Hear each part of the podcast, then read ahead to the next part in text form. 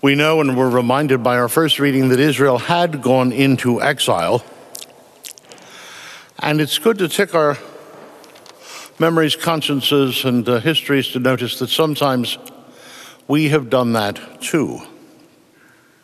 There can be empty diversions that distract us, companions to be polite, unsavory, and they divert us from what we're to be about.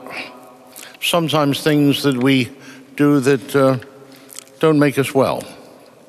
And in that, we exile ourselves slowly from God. Of course, I'm speaking to the converted. Here are all of you here. So please don't misunderstand that point. I just want to remind you of the different cycles of life. And even as we sit here, we have the confessional, we have the reconciliation we use this work sacristy in time of COVID, the epidemic, the pandemic, for uh, confessions. So people are safe. And so we, in the midst of life, we at times can be in death and then come back to life. Now, sometimes others from without bring us back to our senses. The RCIA these past two years has had 30 or 35 people in it. So if you're at the 5 p.m. on Friday, or on Saturday, hang on, let's get the dates right as we were just reminded.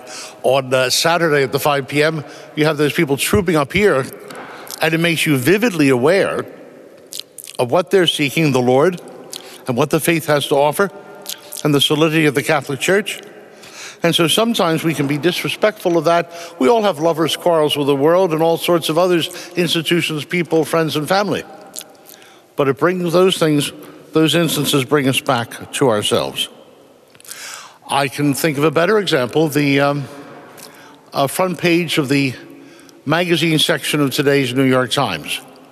Do you know what's on the front of it? James Joseph O'Connell, a physician of Boston He's spoken to the doctors at the White Mass. The Red Mass is the lawyers.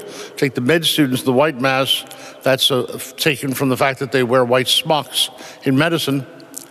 And uh, he's the one who goes around from Mass General with a van bringing street people in for treatment. There are people who are afraid to talk to a street person for fear of getting the disease. He goes out, picks them up, and brings them to Massachusetts General Hospital. Please make sure you see the article and devour it. Let's get him to speak here. I'd like to get him to one of the graduate schools to speak. Because, in a way, if you want a star, and I don't just mean a movie star, an empty thing from the outside, look at the outside, but the very heart of the matter and his work and his good heart and soul. Think of the difference he makes, and then think for a moment of the difference that you make and the good you do in reaching out to your coworkers, your families and friends, and all those people who make a difference. There are always stars in our lives or heroes if we take the trouble to notice. And there's always at each step the providence of God. I was uh, got away for the first time in years for uh, because of COVID and many other things. And uh, between Christmas and New Year's, I was away. And Holy Family Sunday, I found myself down at the bottom of New Jersey. I know it sounds unsafe, but I was okay. It was Cape May. Obviously, life on the wild side, we imagine, we understand as far south as the D.C., I'm told, by geographers. And uh, I have an old buddy for there from college, and his wife have a place right there. And so I stayed over with them, and we went at 11 to the, front, the daily mass at the parish, which by luck my order has, the Oblates of St. Francis de Sales. And the celebrant was a fellow who sat next to me the whole uh, year and a day of novitiate and the postulancy as well. He's the pastor. And then I was going to my car to drive up north to our house in Wilmington. We have a high school, Salesianum. I was going to stay with them. I hadn't had a chance to get around and see my confreres in the Oblates of Francis de Sales. And, uh, and the phone rang. And so George and Teresa headed away to give me a chance to speak because it sounded serious. It was someone I'd never heard from before. It turned out to be the niece, the goddaughter of a great friend of mine from the novitiate. And uh, he was dying. And she said, He thinks the world of you, I think the world of him. And he wanted to let you know he was dying. So I was at that point heading north to Wilmington. He was in Christiana Hospital just south of it. So I went immediately there and gave him the last rites and had a chance to see him. Now, if you think of how rarely I'm ever there, and if you think of all the days of the year and years I've not been able to get away, Is it not remarkable in the providence of God that I was there then? Those two things coinciding at the exact same time. At the exact same time. He was our, uh, he was our music director. He was a kid who came from Wilmington Public School. So not much experience of that before that except Sunday church. But he was our music director. His, his family had a music store, so he had a leg up. And he's a marvelous fellow. And one of the songs that was extremely popular in that era and is still was by Holy Spirit Father, Lucien Des or Dice, depending on how you choose to pronounce it. There are different schools of thought. I'm not going to get in the middle of that civil war. But um, the marvelous hymn is um, Rise and shine forth, for your light has come.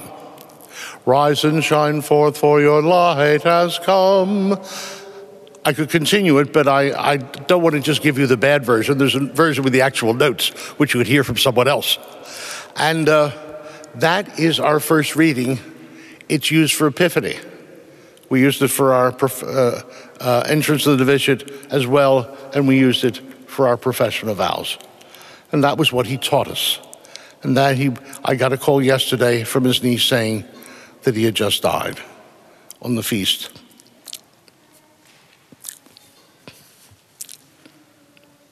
of the Epiphany. So great the providence of God. So let us help our friends and reach out to them and let them reach out to us. And so the star brought the kings to the crib, to Mary and to Joseph, not just the shepherds, but people from other nations and lands and races and creeds. Because the king born then that the shepherds worshiped and the angels told of in the glory we recite every Sunday was their king too. We go home each Christmas, or we try to. Christmas could be the pain be more poignant if we're not able to get back there. We can hear, even if we can't get there in our mind's ear, and then wherever we are, the Christmas gospel by good St. Luke. Decree was sent forth for the whole world to be taxed. We think of that, we remember those we were with who loved us dearly, whom we love still. And then we have today in the Epiphany, St. Matthew's version and the King's.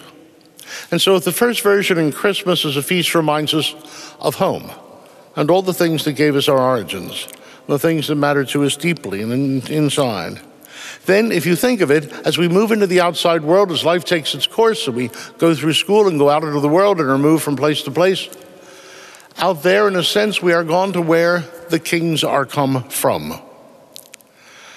And that is Monica said to Augustine, reassuring him he knew that she wanted to be buried next to her husband in North Africa. They were in Ostia, the port for Rome. They were going there, but she was going to die seen before, before they could travel. Uh, she told him not to worry about it at all. Bury your mother here. There is no place that is far from God. And so we have a sense that we can be like the star to other people, or like the kings with the wit to travel to a new place, to a new place and thrive there, thrive here, with all the people among whom we work and live and those whom we get to know. It's always the story of life, isn't it, to keep our friendships in good repair? And if you think of the conveyor belt we're all on, it really means making friendships anew and new, acquaintances, say hello to everybody, treat everyone well. Christian loves everybody. We have no enemies. Their people may dislike us, but we won't let them trick us into making them our enemies. We'll simply be open to everyone. And in that, we find new friends, and new support, and new family as well. We learn the deepest truth of the Epiphany that wherever we are, that's the world that the Christ child governs, and we help him in his work.